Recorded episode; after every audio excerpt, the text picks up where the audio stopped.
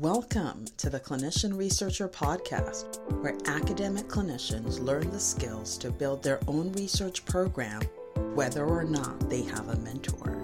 As clinicians, we spend a decade or more as trainees learning to take care of patients. When we finally start our careers, we want to build research programs, but then we find that our years of clinical training did not adequately prepare us to lead a research program. Through no fault of our own, we struggle to find mentors, and when we can't, we quit. However, clinicians hold the keys to the greatest research breakthroughs. For this reason, the Clinician Researcher podcast exists to give academic clinicians the tools to build their own research program, whether or not they have a mentor. Now, introducing your host, Toyosi Onwuemene.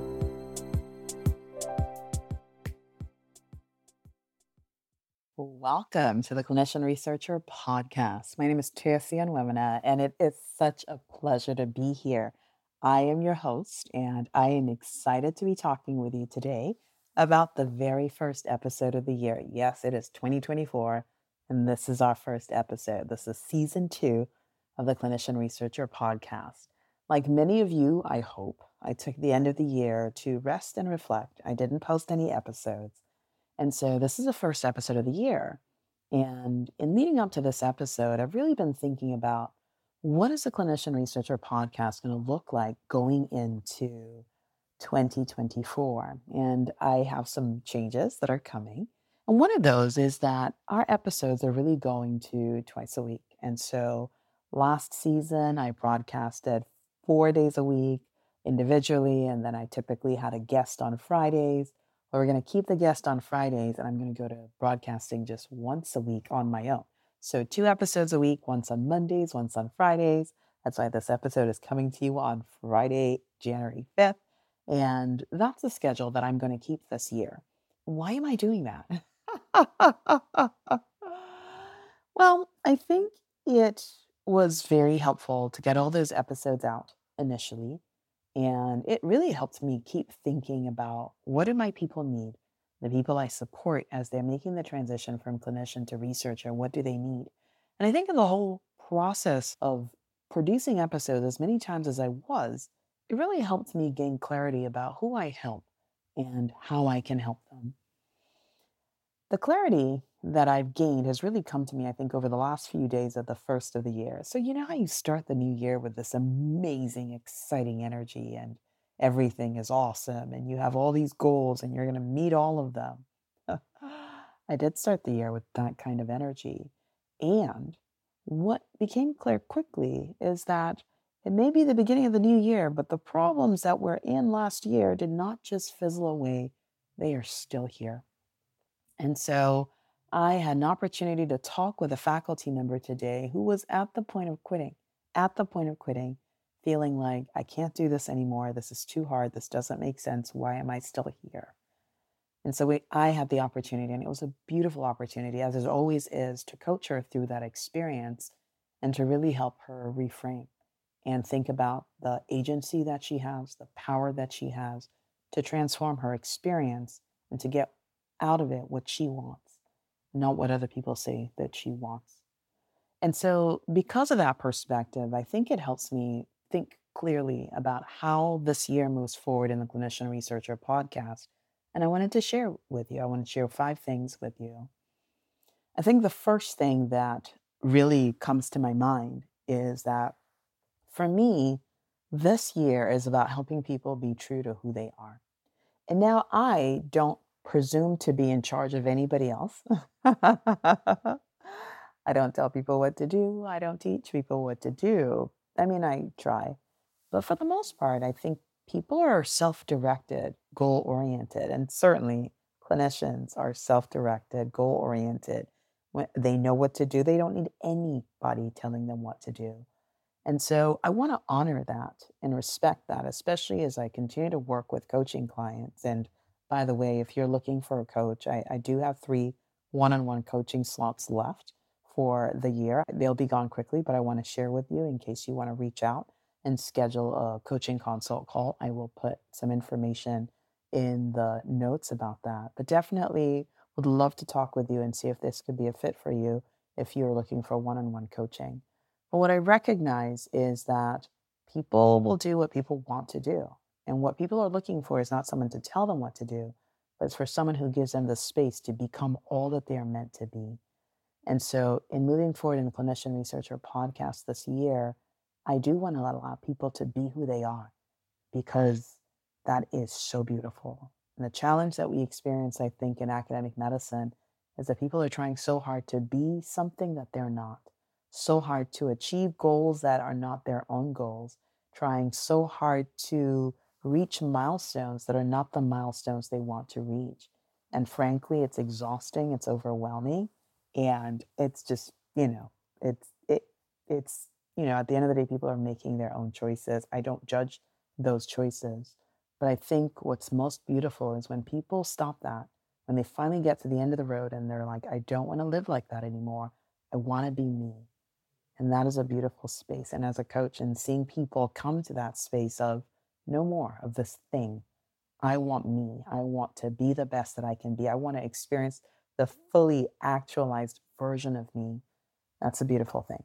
And so, this year, the season on the podcast for me is about giving people space, is about giving people the things that they need rather than the things that I think that they need. So, what does that mean? That means that when my coaching clients have challenges, those are the challenges I'm going to be talking about here on the podcast because this podcast really is for my clients. It's for my clinicians who are trying the really taking on the really near impossible task of making that transition from clinician to researcher without really the support or the resources to do it, getting creative about making that transformation. So that's the first thing. The second thing, in the second direction, I think that where we're going on in this podcast this this year is about being authentic. Now, I don't say that to say that, hey, I've not been authentic. Now I'm going to be authentic. But I think it's just recognizing that it's important for me to share that sometimes I wonder if I should be in academia. Sometimes there's some challenges, and today was one of such challenging days. Today being not the Friday in which you're listening to the podcast episode, but the Thursday in which I'm recording it. It was, it was one of those days where I thought, wait a minute, why am I still here? and I literally would have appreciated having someone coach me through my day and to help me get to the point of recognizing that I'm here because I choose to be. I'm here because I want to be. I'm here because I enjoy the fruit of the labor that I invest in this career as an academic. And I eventually was able to coach myself to that point. It would have been nice to have someone help me do that. But yeah, I want to be authentic about the struggles and the challenges that I experience in my academic journey as well. It's, mm, it's not all candles and roses. And, you know, that goes without saying. You don't need me to say that academic medicine is hard, but being able to say, hey, it was a hard day for me too. And so I think I'm going to do more of that this year. And so that's where the authenticity piece comes in.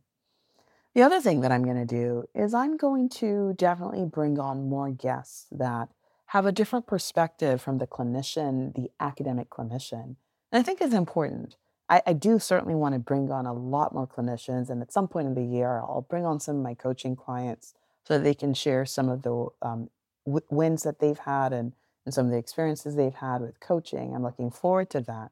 But what I'm also doing is bringing on people like the sleep expert to help us recognize why rest is critical, why it's not just a nice thing to have. it is an absolutely important, critical part of our experience as people first, but certainly as academic clinicians as well. So I'm excited for her podcast episode, which will be airing next Friday and and certainly many many many more episodes coming to you this year that will really help you. And will help you think outside the box of just being a clinician only and doing all the things and checking all the boxes that help us recognize that hey we are people first and our experience really does matter.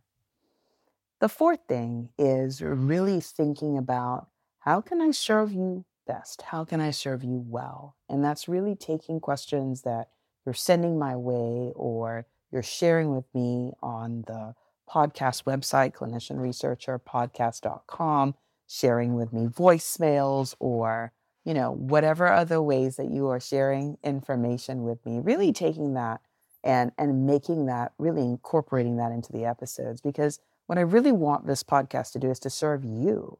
And if you as a listener have questions that that you want me to answer, I really do want to bring them front and center and answer them on the podcast. And then the the fifth thing that I want to share that I definitely want to do with the episodes this year is to have more video. and so on the podcast website, we have the opportunity to have video with the podcast episodes. And so I'm definitely going to be doing a lot of these episodes, actually, as many as I can. And if it works out, great. And if it doesn't work out, that's great too. But so for those of you who are listening, it's still primarily a podcast. It really still is about the listening experience.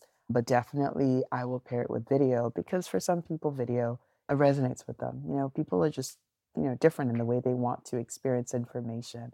And so, yes, look out for more video from me this year. So that's the end of today's podcast episode, really. I wanted to just share with you that, hey, we are back. Season two is live. It is coming to you differently, just twice a week this time. And, and it's going to be okay. It's going to be great. And definitely, if you're listening, you have questions, you have guests you want to see, let me know. I'd be happy to bring those to you. All right.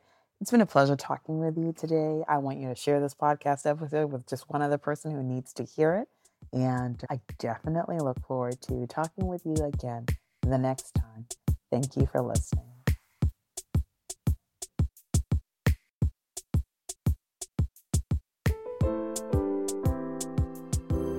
Thanks for listening to this episode of the Clinician Researcher Podcast, where academic clinicians learn the skills to build their own research program, whether or not they have a mentor. If you found the information in this episode to be helpful, don't keep it all to yourself. Someone else needs to hear it. So take a minute right now and share it. As you share this episode, you become part of our mission to help launch a new generation of clinician researchers who make transformative discoveries that change the way